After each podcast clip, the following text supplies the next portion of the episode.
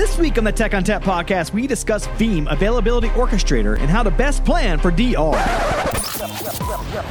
Welcome to the Tech on Tap podcast with Justin Parisi. I love NetApp. Oh, yeah.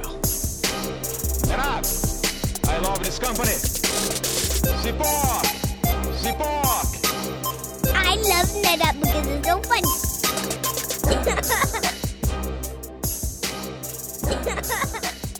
Hello and welcome to the Tech on Tap podcast. My name is Justin Parisi. I'm here in the basement of my house, and today we're going to talk about Veeam. And to do that, I brought a couple of Veemers here. Are you known as Veemers, Adam? We are the Veemers. I think me and Melissa are the two Veemers. The last two Veemers. So Adam Berg is here today, as well as Melissa Palmer from Veeam. So Adam from Veeam, what do you do, and how do we reach you? Hey, Justin, glad to be here again. I think this is podcast number 3 for me on your podcast, so that's pretty cool. My name, again, is Adam Berg. I am Veeam's Global Architect for NetApp Solutions, and you can find me on Twitter at AJ Berg, B-E-R-G-H. All right, excellent. Also with us today, Melissa Palmer, who has been here before, but usually just skips out of podcasts because she's a slacker. So hi, Melissa. What do you do at Veeam, and how do we reach you? Hi, Justin. My name is Melissa Palmer. You might also know me as Veemus. You can find me at Veemus33 on Twitter, and I'm a senior technologist on the product strategy team here at Veeam. Senior technologist. Wow. Yes. That's good. You get AARP now? Not quite yet. We're getting there, though, Justin. We're getting there. It's good to hear. Good to hear. All right. So because I brought Veemers here, we're going to talk about Veeam. And to talk about Veeam, I guess if you've not heard of Veeam, if you're one of the 3 people in the world that haven't, we're going to tell you what that is. So, Adam, what's the overview of Veeam? Or is that Veemus that's going to give us the overview? No, I can handle this, I think, right? So don't worry, your job's just on the line. I'm going to send this right to Michael Cade. If you haven't heard of Veeam, you're going to learn some pretty cool stuff today. Veeam is one of the world's leading data protection and data management software companies. We're a software-only company. You may have heard of our one of our core products called Veeam Backup and Replication. We are the world's leading data protection solution for virtualized solutions and cloud-native solutions, as well as physical servers. But today we are here to talk about something special, brand new release that I don't know if you've heard about, but it's something called Veeam Availability Orchestrator in version 3, a brand new drop that we're super excited about. So is it brand new or is it version 3? I'm confused. Well, version 3 is brand new. Version 3 is brand new. And the reason we're talking to you is there's some very, very exciting new functionality that came to version 3, which I'm going to spoil it, but it's integration with NetApp ONTAP, right? So Veeam Availability Orchestrator, the whole premise of this product is we want to make DR easier. We want to make it easy for your application owner to do what they do best, right? Figure out how they want to fail with their application, any kind of custom steps they want to run, any manual scripts you're running now, you can just pop those all right into VAO, get some really slick documentation, and fail over at the click of a mouse. Spoiler alert. You're Spoiler alert. You're giving away all the good stuff right at the beginning. All the good stuff. I can't help it. Well, I guess we're done. Thanks for joining us. So you mentioned a click of a mouse. I mean, what if I have a touchpad? I mean, works too. Can I do it on my phone? Can I just like a HTML5 interface, baby? Hey, there you go. So, okay, cool. So we know what, we kind of have an idea of what VAO is in general. But let's talk a little bit more about this idea of business continuity and disaster recovery. So what exactly are we talking about when we talk about BCDR? A couple of definitions here, because I think there's a lot of misconception exactly, when people say BCDR, what that really means, right? So to me, BCDR is actually 2 things. Of course, BC stands for business continuity, and DR, of course, stands for disaster recovery. But together, they're a set of processes and procedures that a company uses to prepare for, avoid, and recover from a disaster. But the business continuity piece is the proactive approach that organizations should be putting together that includes strategies and measures that encompass the entirety of planning for an unforeseen event, a major event. We're not talking about a single application going down or a server going down. We're talking about things that might cause you to lose an entire data center, for example. So it's the entire process of preparing for those events. And the DR piece is the actual technical steps that you follow to actually achieve a failover level event. So you can't really have a disaster recovery plan without first putting together a business continuity plan. And so there, you know, the scope around business continuity is pretty broad. Right? I mean, it includes things like chain of command, right? Who calls a disaster, and if those certain people are unavailable, what is the chain of command under there in a disaster? What are the, you know, what's the full contact list? Who are the application owners? What are the applications involved in our disaster recovery? You know, it includes all the phone numbers and call trees, right? There's a lot involved in putting together a business continuity plan. And then, of course, putting together your DR plan. This is the actual technical steps of these applications come up first, and then and these applications second and third and so forth. So, together, the whole plan is called the BCDR plan. And that's what we're sort of here to talk to you about today, the importance of this. How do we put together a BCDR plan? And if you're listening to this and your organization doesn't have a BCDR plan, I want to kind of dive in and how do you start? How do you put together this? And then, how does building this plan drive your technology choices in your organization and how we structure that? And as to why putting these plans together, of course, is obviously the entire stake of your organization may be on the line in a disaster level event or a data center level failover event. I mean, when you think about the implications of even a single application being out or your company's most important application being offline, you know, it's critical that these. Your business comes back up and online as quickly as possible, and without proper planning, without testing your plans and your disaster preparedness, you have no idea how long it's going to bring your business. You know how long it's going to take to bring your business back online. Just for example, Veeam did a bit of research, and on average, most organizations' most important application, a single hour of outage can cost an organization on average over $37,000. So can you imagine if you had your most important application down for 2 hours, 3 hours, 24 hours, what that sort of means monetarily to your organization, and not only that, reputationally to your organization. These are some serious there's some serious monetary implications to organizations who don't have a proper BCDR plan in place. So Melissa, he's talked a lot about BCDR and some of the strategies that companies have to take on, and there's different ways to approach it, right? Because I mean, everything that you do has a cost associated with it, whether that cost is seen up front when you initially purchase the equipment or the data center pieces that you need, or in the long run when you have the outage and then you actually have the cost of loss of business. So how do you help companies understand the balance between what you pay up front versus what you could potentially lose on the other side, like as an insurance policy? That's really tricky, Justin. And unfortunately, a lot of companies don't even want to make the investment until they've paid that. I lost my data center tax, right? Natural disasters happen. I'm in New Jersey, right? I'm sitting watching a hurricane outside right now. I hope everything's going to be okay. But we had this Hurricane Sandy roll through a number of years ago, and I was a NetApp SE at the time, actually, believe it or not.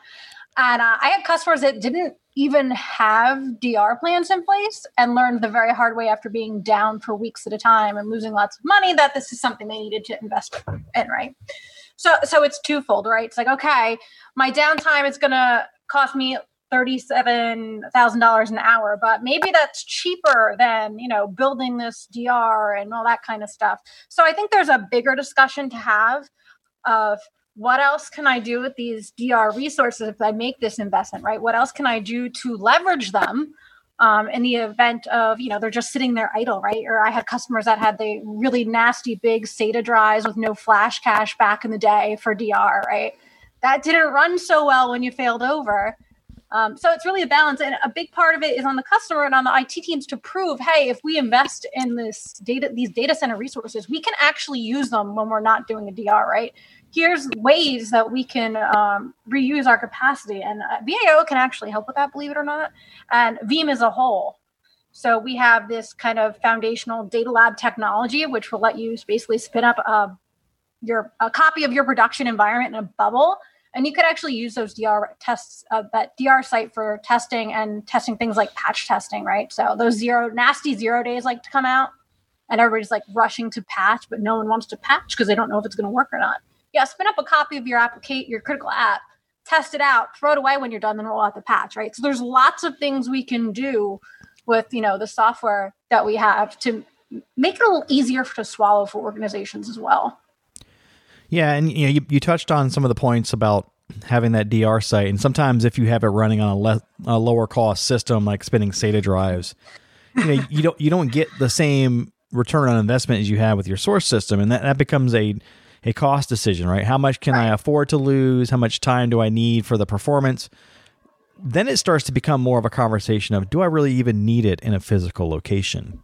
Can I put it somewhere else, like in the cloud, where I don't necessarily have to pay for the resources now until I need them. I can spin up more compute, right? It's not a charity, though, my friend. Don't forget it is. They give it to me for free, right? But I mean, like, how are you approaching that conversation, right? Because you don't have to pay for all the compute up front. You just have it kind of sitting out there in storage, and then when you start to need to spin up the compute, you can do that as needed. And how are you educating customers on the variances of that? That's a really interesting question because it really depends on the customer, right? I go to customers who are like really all in on the cloud, and I go to customers who are like, I don't even want to touch the cloud with a 10-foot pole, right? So, and I hate to sound like a Veeam salesperson here because believe it or not, I do not work for Veeam sales. I'm not getting paid to tell you any of this stuff. But, with our technology, we have the ability to actually restore to cloud for you. So you can take your on-prem systems, restore them to AWS or Azure, and kick the tires, right? See if the cloud is going to work for you. Kind of get those steps in place and, just kind of learn and grow. And I have a lot of customers doing that, right? And then when we get to the cloud, we have cloud native products now to kind of back up those resources. And when you decide, hey, I tried AWS, but it turns out my ops team is full of Windows guys and we really should have went to Azure, we can help you make that migration too. So it's really kind of a discussion of where is the customer in their cloud journey, right? And how can we help them get to the next step? And I mean it mainly strictly as a DR idea, right? Because I mean, like if you set up a DR solution on the same data center as you are using for your prod, that's not always great. How would you do that? Don't do that. Well, I mean, cost, right? It costs less money to stand it up in the same data center. It costs more money to go to another data center, but maybe it doesn't cost me as much to replicate to the cloud because I know I'm not going to need it that often. And if something happens like a Hurricane Sandy, I don't have to worry about the liability of my data center flooding. Amazon or Azure have to take on that liability. Yeah, that's a good point too. So it really kind of depends on where the customer is in their cloud journey. Because, some people might say that DR is a good place to start in the cloud, but other people might say, why would I want to start with something so critical if I haven't actually proven that the cloud works for my organization yet? Everything you said in theory is great, right? But let's go back to the business continuity piece. We actually need people to be able to run that application and run that infrastructure in the cloud. So unless we've already dipped our toe into the cloud, right, and have at least a little bit experience doing it, I see a lot of hesitation to just say, hey, cloud first for DR when we've not done anything else. Yeah. And I mean, it could be cloud first. It could be cloud second. It could be cloud third. I mean, some companies are replicating to multiple locations, multiple clouds. I mean, it also comes down to how much you're willing to pay out of pocket to get that I thought the cloud was free. Well, it's the first taste is free. This is your brain on cloud. Adam, where are you in your cloud journey? Well, I wanted to make a kind of comment on what you guys were talking about there, using DR as a cloud. And I think one of the things that's lost in a lot of the realization of thinking about cloud as a DR location is most people, what do they use on-prem? It's mostly VMware, right? There's a large percentage of on-prem infrastructure is VMware. And typically when you want to fail over to DR, you have to remain in a VMware sort of centric universe because all your applications are built for VMware. and converting a large amount of your infrastructure on the fly over to something cloud native just for DR is not super practical. So if you're an on-prem VMware customer and you're thinking about cloud for DR, you really want to be thinking about which cloud providers support VMware infrastructure to fail over, and there are some, right? So take that into account as well. If you're listening to this podcast, you're thinking, okay, we don't have a DR plan or a DR site put together, and we're thinking about public cloud, and think about which public cloud providers have embraced VMware infrastructure options in the public cloud. Who doesn't love VMware? I love VMware. I mean, I'm thinking that like Citrix doesn't love VMware. Actually, I think Citrix runs on top of VMware. Yeah, it does these days. I could think of back in the day that was not the case though. I remember doing all this weird stuff to make my Citrix presentation servers actually work on VMware. It was crazy. I could think of at least one vendor that does not like VMware. I will not speak their name here though. Anyway, so this is a NetApp podcast, of course. So let's turn this discussion. NetApp loves VMware. NetApp does love VMware. I hope the feeling's mutual. I mean, yeah. Anyway, so let's turn the discussion back around to NetApp. Did I ever tell my story about how I ended up working at NetApp? No, you didn't. So let's pause. Melissa, tell us how you. 2 seconds. Diatribe, right? So I was a NetApp customer, but a VMware administrator, and I had half my environment back-ended by NetApp, and the other half by some other yucky storage that I won't mention. And all my time was taken up trying to fix the yucky storage and make it work. And NetApp just kind of worked. So that's how I ended up working for NetApp. One day my sales rep was like, "You ever thought about being an SE?" And I'm like, okay. So because NetApp and VMware, in my personal experience, worked so awesomely together. And Adam's going to talk about some of NetApp's replication technology that even like 10, 15 years ago was still absolutely epic. And I used on a daily basis. It just pairs so well together. It really does. Yeah. I mean, I know I'm speaking for myself personally, but a lot of the people that I know as well who work with NetApp on a regular basis. Once you touch NetApp technology and understand its value, it ruins you forever. You can't touch anything else. You fall in love. And I know that the first time I started using NetApp technologies, more than a decade ago, I realized that there was something special here. And innovative. And one of those innovative technologies is technology that they call SnapMirror. SnapMirror replication today, for my money, is still the best replication technology in the industry. It's the most efficient. It is the fastest. It moves the most data in the least amount of bandwidth. Replication technology that you can get at the hardware level. And this SnapMirror technology is something that Veeam took a look at and said, this is something that we need to integrate with. The true flexibility and the ability to achieve the lowest possible RPOs and RTOs that we can do from a DR perspective is something that we could only do with NetApp right now. And we took a step back and looked at our Veeam Availability Orchestrator and said, who do we want to integrate with? From a storage replication technology. And NetApp was, of course, the number one on that list.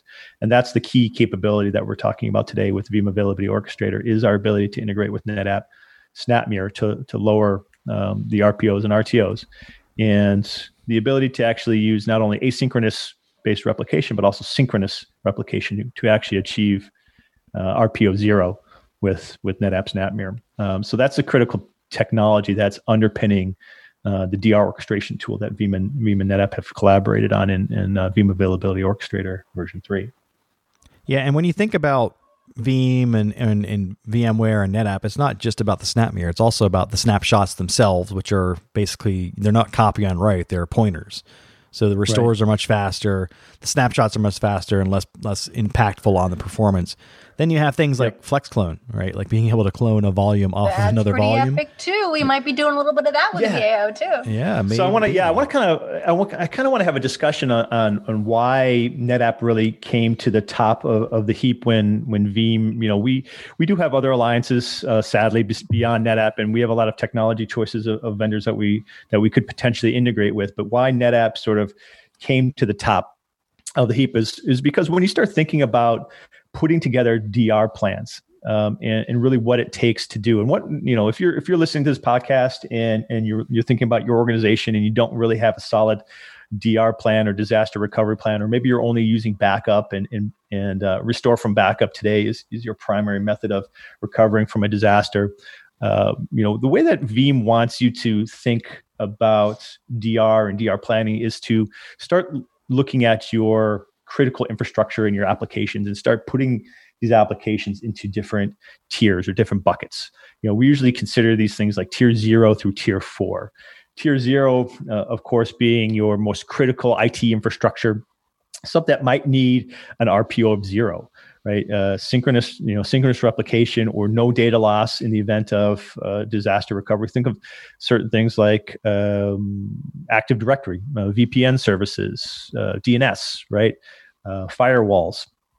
A lot of these things fall under tier 0 critical IT infrastructure that needs to be potentially running at both sites. And then you start, categorizing your other infrastructure into the other tiers and your other applications into tiers, tier 1 being mission critical stuff. This is something that might also need an RPO 0, maybe something that could be RPO 15 minutes. These are your most critical applications, the ones that need to be running your business. If you're an online retailer, this might be your online, the database, your order taking databases. And you need technologies, and of course, they go on down the line. Tier 2, you might call that gold, and 3 silver, and 4 bronze, for example. And you want to be able to categorize your applications into these 5 different categories, and set a policy for your organization around what kind of recovery point objective and return to operation objective that you need for each of these applications. And those actually define the technologies that are required to achieve those. And when we start looking at things like RPOs of 0 and RPOs of sub 5 minutes or sub 15 minutes, you really want to be working with technology and integrate with technology that can actually achieve those. And so NetApp technologies are critical into achieving very, very low RPOs. And not only that, very low RTOs. And you mentioned technologies like the snapshot capabilities or FlexClone capabilities. These are indispensable technologies when trying to achieve really, really low RPOs and RTOs. And, do we need to have a discussion around what RPOs and RTOs are? Do you think that everyone listening actually knows what we mean when we say those? I mean, I think we could probably just cover it at a high level in case they don't. I think RTO. Yeah, RPO. And I know I'm kind of mentioning these two terminologies, and when I say RPO, that's my recovery point objective, and when I say RPO, that's really how much data are you willing to lose during a failover event. If sometimes the answers could vary wildly, right? A lot of organizations will say, "Well, I want to lose 0, data in the failover." That's not typically always practical for the entire work set. So you want to make sure that you are actually categorizing applications into what truly needs an RPO of 0, or what could actually be an RPO of 1 hour, or maybe even 8 hours, or maybe even 24 hours. When you think about things like dev test, or secondary systems. Secondary support systems, maybe those don't need to be replicated as often, right? There's always a finite amount of bandwidth. And some applications really aren't tolerant necessarily to RPOs of 0.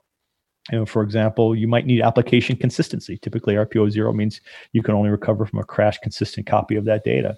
So think about databases that might hold memory or data in memory. That need to be flushed to disk before replication. Sometimes asynchronous replication is more appropriate than a synchronous replication technology.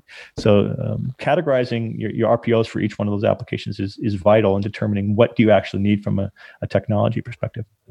And then RTOs, of course, is the return to operation time. How fast do we need to bring these applications online in the event of a disaster? Is that 15 minutes? Is it 5 minutes? Is it 3 hours? Right?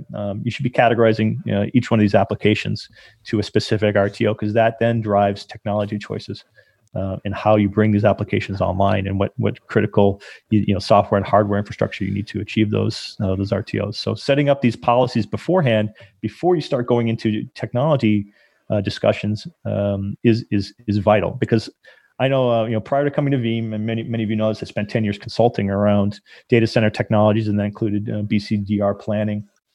And that was one of the first questions we always went into organizations when we started having DR conversations was, what are your RTO and RPO policies? And most of the time is we don't have one, right? And that's where you start, because without that information, you need to, without that set, we can't really decide on what sort of core technologies we need to use to achieve those stated policies. Yeah, and I just want to add one thing on that, because, so I've set my RPO, I've set my RTO. How can I make sure that I'm not going to violate them during a disaster, right? How can I make sure that I'm adhering to them? Adhering to your RPO is pretty easy, especially in NetApp and VMworld, right? Okay, if I'm using async SnapMirror, how often am I replicating?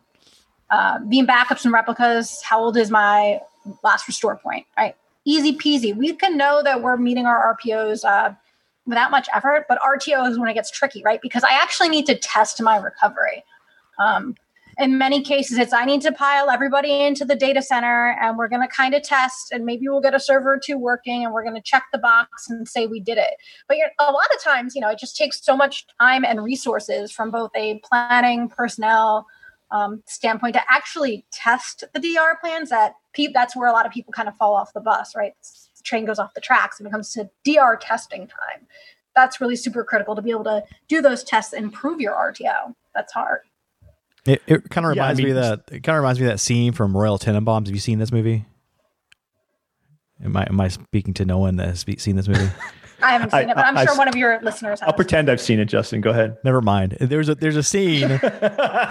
There's a scene in there where Ben Stiller's character, he has his kids doing fire drills like at 3 a.m. He'll wake them up. He'll like blow the whistle, and they'll all go through it, and then he'll time them. And at the end of it, he'll tell them it wasn't good enough. And yeah, so that's what the DR testing reminds me. But a lot of times people aren't saying, "Oh, that wasn't good enough." They're going like, "It was close enough. Okay, see you next year," right? But what happens if you actually have a disaster and then next year you're going to be in trouble?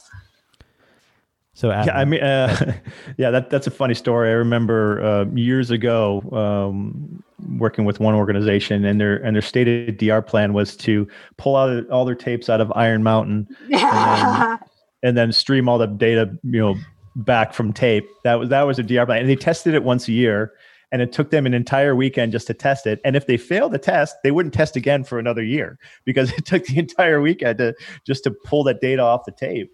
And if they failed, there was no way to retest again. They just couldn't. They didn't have the time. They had to put the tapes back in Iron Mountain. And that's what we're talking about. That's just not a disaster recovery plan. It's a complete failure if that's what your organization is set on doing right now from a disaster, pulling tapes out of the vault and driving them over to your DR site and restoring. That is not not an adequate DR plan these days and age. That's more of a DR. That's more of a disaster in waiting there. Yeah, that's actually probably a bigger disaster than whatever calls you to change data centers.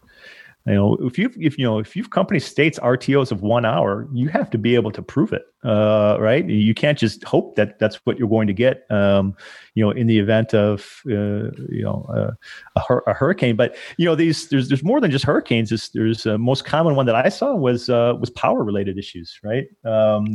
You generate, power goes out, generator fails to go on. You're not going to be up for 8 hours, and someone makes the call to fail over a data center.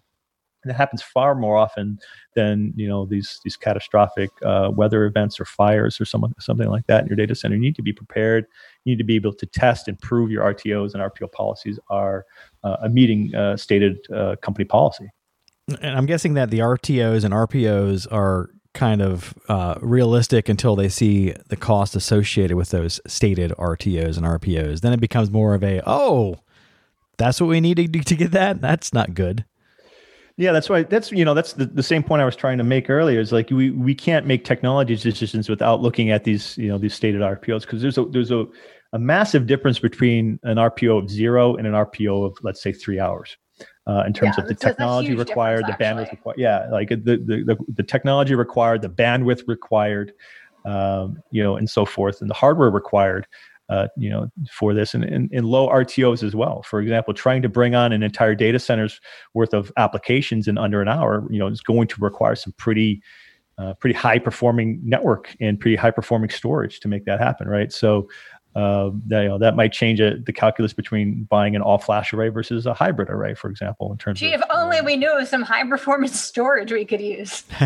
I've heard of these things. I'll have to get back to you. Absolutely. And that's what makes NetApp sort of so special, because of the flexibility of the hardware and architectures that we can put together. We can actually put together, extremely low RPO and RTOs, but we can also, work with NetApp to put together something that can fit into any budget, which is pretty crucial when you're talking about BCDR plans that should be for every organization out there, not just organizations that have substantial IT budgets.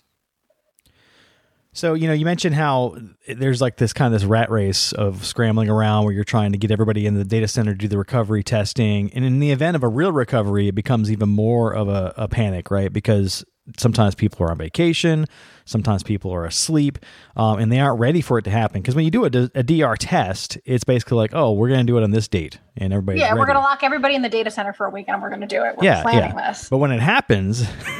who knows where you are, right?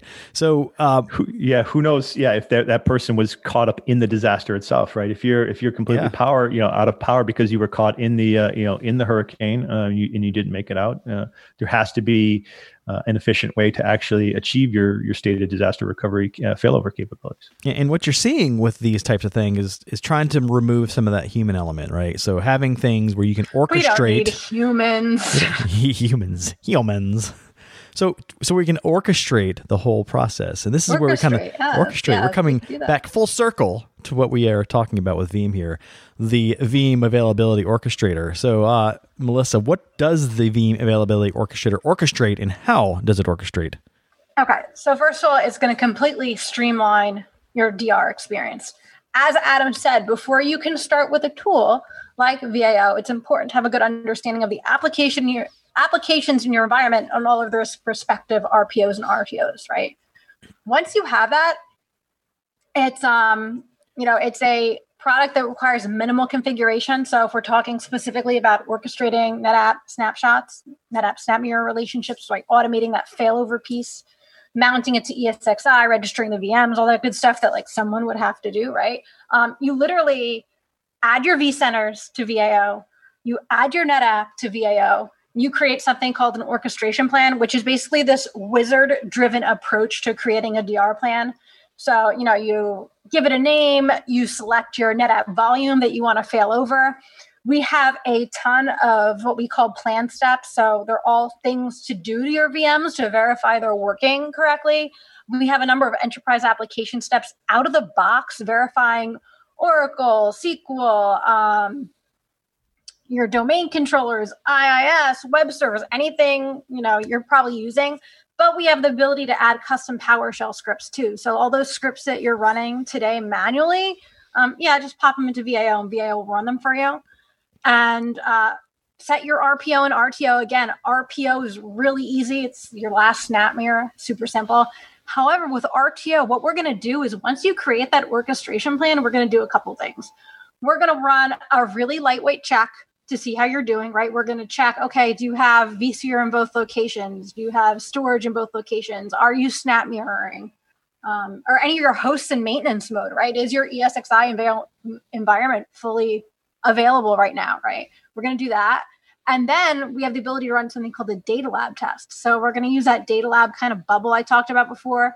We're going to restore all your VMs. In the case of NetApp, right, we're just going to FlexClone a volume, right, mounted to ESXi. Start up your VMs in that kind of isolated environment. And then we're going to actually run all those plan steps that you configured. So any scripts you put in there, we're going to run that all. And we're going to make sure that it actually worked, right? We're going to make sure everything's successful. And when we do that, we're going to be able to tell you, here is the RTO that we got during this disaster recovery test. Here is your RTO. So are you meeting or not? We can tell you immediately. I have one in my lab I actually ran right before this. I was working on some custom scripting. It was like 2 or 3 VMs, and it ran the lab test in like 6 minutes, right? So I know I had an RPO of 1 hour, but my test ran in 6 minutes. I got some wonderful documentation that told me, hey, everything's good. Here's the steps taken on each and every VM. Everything's green check marks. And really, that's all there is to it. From soup to nuts, you can be up and running, at least testing an orchestration plan in VAO in less than an hour, right? So, you know, you mentioned the FlexClone piece. I would imagine that you also integrate with stuff like SVMDR, where you can have a DR site that takes the entire storage virtual machine configuration. We're actually more working at the NetApp volume level right now, just because, you know, we're working more at an application level. So we're kind of just failing over that NetApp volume. Ah, okay. Yeah. So as far go ahead, Adam. Yeah, I just want to make a couple of comments on SVMDR. So where we see a lot of value in SVMDR is for DR orchestration for unstructured data workflows. That's a lot. There's a lot of value there because for most organizations that are running native SMB servers, like you know what we used to call SIFs, or you know, we don't call it SIFs anymore. What? Yeah, some people do. I guess some people still call them SIFs. Yeah, SVMDR is a great technology for that. Whereas you don't really want to use SVMDR for applications, especially applications that need application consistency. So for we want to be able to create on-demand application consistent snapshots, and for that we want to use an orchestration tool. So an orchestration tool to create those application consistent snapshots, like our VBR, Veeam Backup and Replication, that integrates into ONTAP and VMware to coordinate application consistent snapshot creation.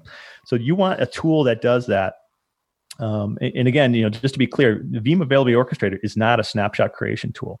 That's the DR orchestration tool. So we're expecting the snapshots and the data to be over at the DR site for when we do our failover orchestration. So you're still going to want to have a tool to create those snapshots and orchestrate the correct RPOs for each individual set of data that you have. So for that, you know, we wouldn't recommend SVMDR, but for something like your NAS shares, where you need to sort of fail over the entire identity, SVMDR is a great tool for that. So with the orchestrator piece, you mentioned it gives you an idea of your RPO and RTOs. Does it also give you corrective actions you could take if your RPOs are not happening? So RPOs, like I said, it's super simple. Are you snap mirroring at an appropriate time to your RPO? So when you run that readiness check, it's going to come back and be like, hey, last snap, let's say I said 1 hour RPO.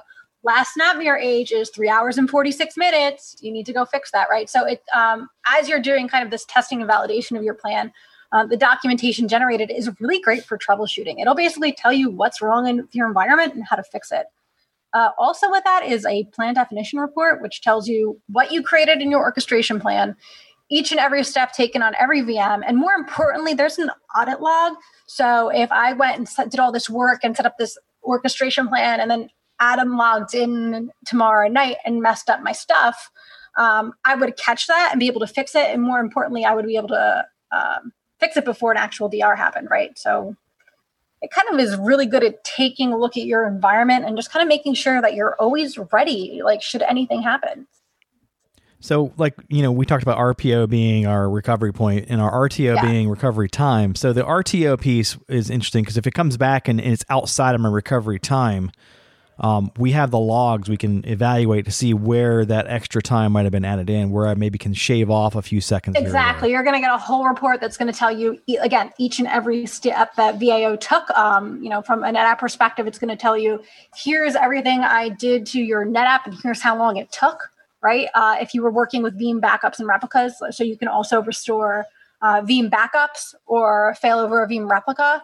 It'll tell you, you know, let's say, so you were restoring and it took so long, and then you go, oh man, that SATA storage, those 8 terabyte SATA drives with no flash, man, that's not really good for vSphere, my DR site. Maybe I need to look at that. So it's going to kind of catch all those things for you when you look at this detailed reporting. I think this sort of topic is why it's critical to be testing your DR plans often, because the amount of data in your applications are constantly changing in your environment. And all of that has implications on how fast you're able to recover at the DR site. So if you're doing tests, you know, yearly or maybe every 6 months, you're not really getting an idea of, you know, did the decisions that I made for the infrastructure and network for my DR site, are those still good, right? Are they still valid? Can I still, you know, do I still have enough horsepower on the storage at my DR site to actually bring my applications up within my stated RTO times? So you want to have a, you know, a good idea of, hey, you know, we're testing monthly.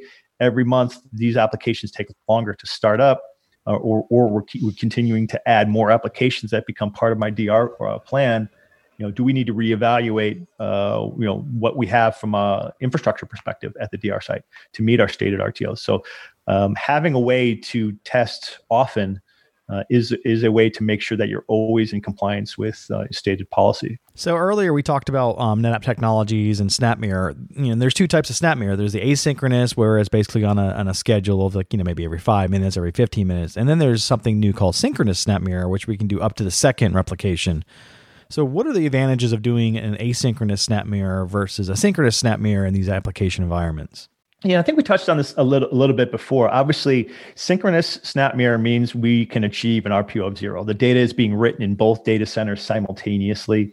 You know, if you had a data a loss event or a data center loss event, you would actually have, you know, up to the second data over on the DR side. This is great for the kinds of data that you cannot lose a single transaction. So think medical records, or maybe you're a sales organization. You can't lose any sort of sales information data. You want that data immediately replicated across the wire with synchronous replication. Now, synchronous replication, RPO or 0, is not always appropriate. So you want to make sure that you're taking advantage of both synchronous and asynchronous replication based on your stated policy. So one of the, you know, I mentioned this earlier, one of the things you can't do with synchronous replication is crash consistency within an application. So there are quite a few applications, especially Microsoft applications, that retain a lot of memory, a lot of data in memory before it gets written down to disk. So there are chances to lose data. Or even corrupt a database if you try to fail over from that crash consistent state.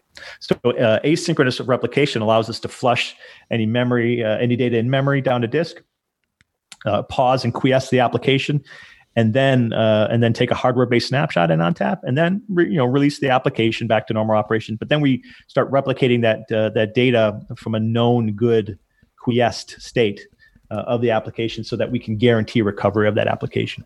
So it's critical that you identify which applications are good candidates for RPO 0 and the applications that need to be quiesced before replication, and take advantage of both technologies. So of course, both should be in use in your organization, especially if you have any RPO 0 requirements.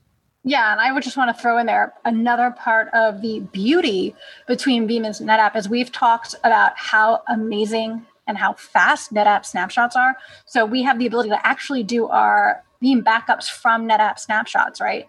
So that just lowers your RPO even more, and it lowers the workload in your vCR environment too, right? It's a very lightweight type of thing when we're backing up from a storage snapshot versus processing the VM itself, right? So another little seed of magic there between Veeam and NetApp. Yeah, I mean, we can actually use those replicated snapshots that you're using for DR as the source for your traditional off-box streaming backup. So you can actually kill two birds with one replica, if you will, right? You got your replication as the source for a backup, and also as the source for a disaster recovery. We really want organizations to be thinking about DR and backup as two completely separate processes. But when you can start creating efficiencies between DR and backup, that's where the NetApp technology really shines, and especially with the integration within in Veeam and Veeam's integration there to actually make use of a SnapMirror and snapshots in such a way that they're useful for both DR and backup. You know, I run into organizations all the time that are replicating their data twice, and it actually makes me want to pull my hair out, because they're making a replica for backup, and then they're making a replica for DR, and it's not the same replica, and then they're running out of space. They got twice the usage on their disk, and it's like, hey, man, if you guys just bought some NetApp, we could solve this problem, right? So that's why we really love the integration and the capabilities around SnapMirror and snapshots that Veeam uses. So what about the licensing? Like, how do we license VAO? Is it come with the package that you already have bought from Veeam, or is it something separate? So it is a separate product from Veeam Backup and Replication, but there are a couple of different ways to consume it, right? We now have this DR pack option, which if you think about the difference between Veeam Backup and Replication and Veeam Availability Suite, Veeam Availability Suite is being up. Oh, my power just went, woo. Okay. Do you have a DR plan? Okay, I'm still here. Good. So the difference is, so when we add a suite or a pack, right, we're adding another product to your Veeam install base at a significant discount. So we have an offering like that for VAO. So you can bundle VAO for all of your VMs with BNR or VAS at a very reasonable price, or if you're not really ready to make that big of a commitment, you can buy them in 10 VM packs. Yeah, and just to be clear, you know, the Veeam Availability Orchestrator is a completely standalone product. It can be sold completely standalone. So yeah, if you're a NetApp customer today and you don't use Veeam, but you're like, I could actually use some of this orchestration automation for my NetApp snapshots. You don't have to be a Veeam customer to use VAO, right? You can install a completely separate, standalone VAO, no additional BNR licenses required. And you're still going to get that data lab functionality testing piece that Veeam provides, right? So when we install VAO, part of the installation is an embedded Veeam backup and replication server. You would configure your Veeam data labs right on there. Again, no additional license required. With VAO. And... kind of kick the tires. And we do have free trials of backup and replication as well. So if you start using it from an orchestration perspective and you really like the idea of some of that application consistency that we talked about, yeah, you can get a trial for BNR and test it out. What if I wanted to use, I don't know, an inferior backup product? No, why would you do that? I mean, let's say I have it and I can't help it. We won't touch that. You can still use your inferior backup product. I mean, once you start using VAO and see how easy all the Veeam products are to use, you might not be using it much longer. But no, I think that's one of the... We're not going to not let you protect your and orchestrate your data for failover.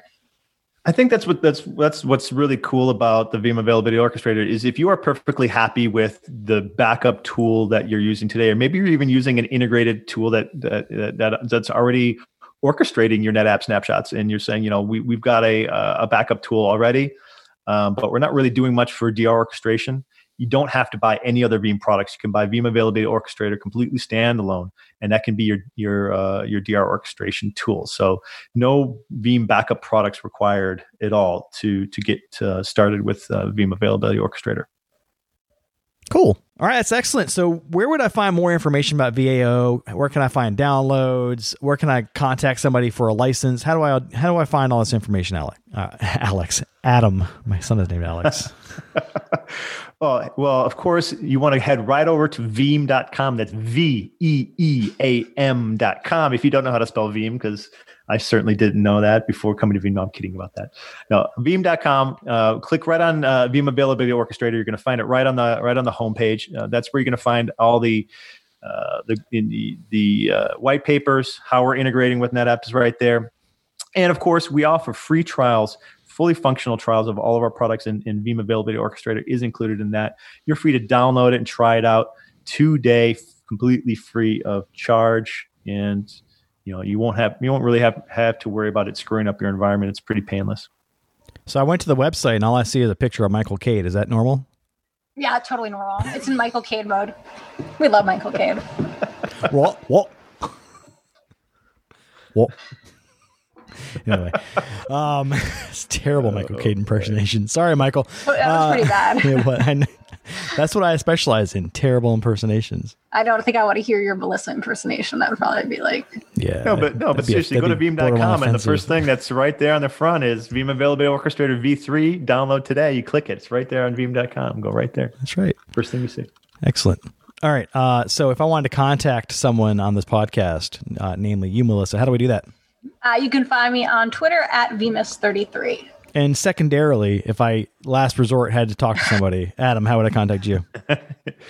Find me on Twitter at AJ Berg, or shoot me an email. I do like email. Seems kind of old school, but email me at adam.berg@veeam.com. I prefer email over things like Teams. Can I send a carrier pigeon? Pony Express. All right, excellent. Crows, right? Do they use crows still or no? I don't know. Do they ever use crows? I don't know. Game of Thrones, I think. Oh, okay. There you go. All right, that music tells me it's time to go. If you'd like to get in touch with us, send us an email to podcast@netapp.com or send us a tweet @netapp. As always, if you'd like to subscribe, find us on iTunes, Spotify, Google Play, iHeartRadio, SoundCloud, Stitcher, or via TechOnTapPodcast.com. If you like the show today, leave us a review. On behalf of the entire Tech on Tap podcast team, I'd like to thank Adam Berg and Melissa Palmer for joining us today. As always, thanks for listening. Oh, yeah.